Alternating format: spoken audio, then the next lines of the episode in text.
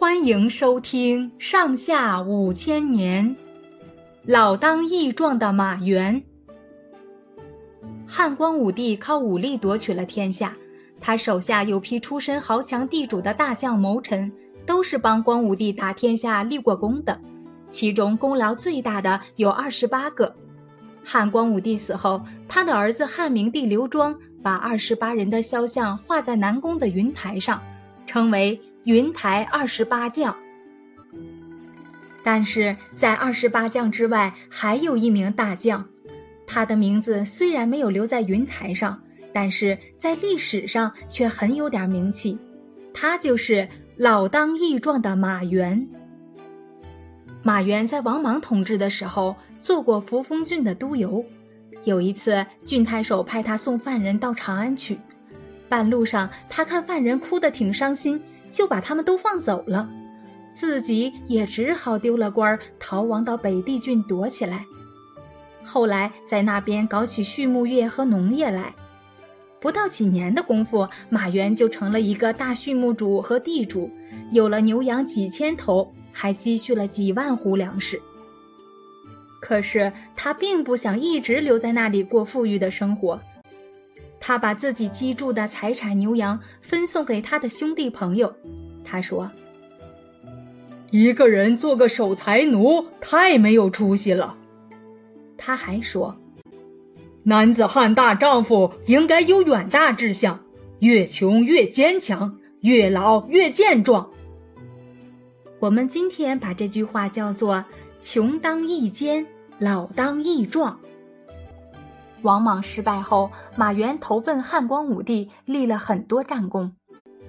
公元四十四年秋天，马援从外面打仗回来，有人劝他说：“您已经够辛苦的了，还是在家里休养休养吧。”马援豪迈的回答：“不行啊，现在匈奴和乌桓还在骚乱，我正要向皇上请求保卫北方。”男子汉大丈夫，死应该死在边疆上，让别人用马革裹着尸首送回来埋葬，怎么能老待在家里跟妻子儿女过日子呢？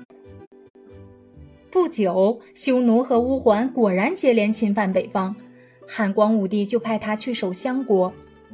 匈奴和乌桓跟汉兵接触了一下，就逃去了。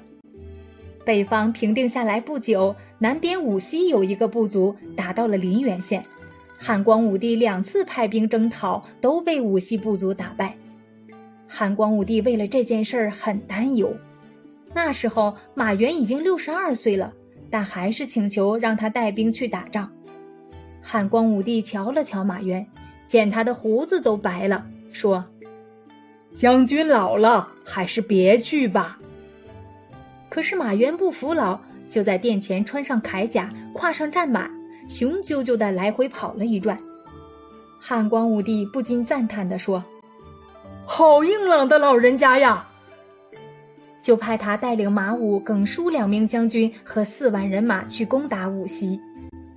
可是马援的军队到了武西，因为不适应南方的气候，有好些兵士中暑死去，马援自己也得了病。有人就向汉武帝挑拨是非，说是马援指挥错误。汉光武帝就派中郎将梁松去责问马援，并且去监督马援的军队。梁松是汉光武帝的女婿，一向骄横自大。梁松的父亲原来是马援的朋友，马援看不惯梁松那股骄横劲儿，曾经批评过他。梁松从此就记下了仇。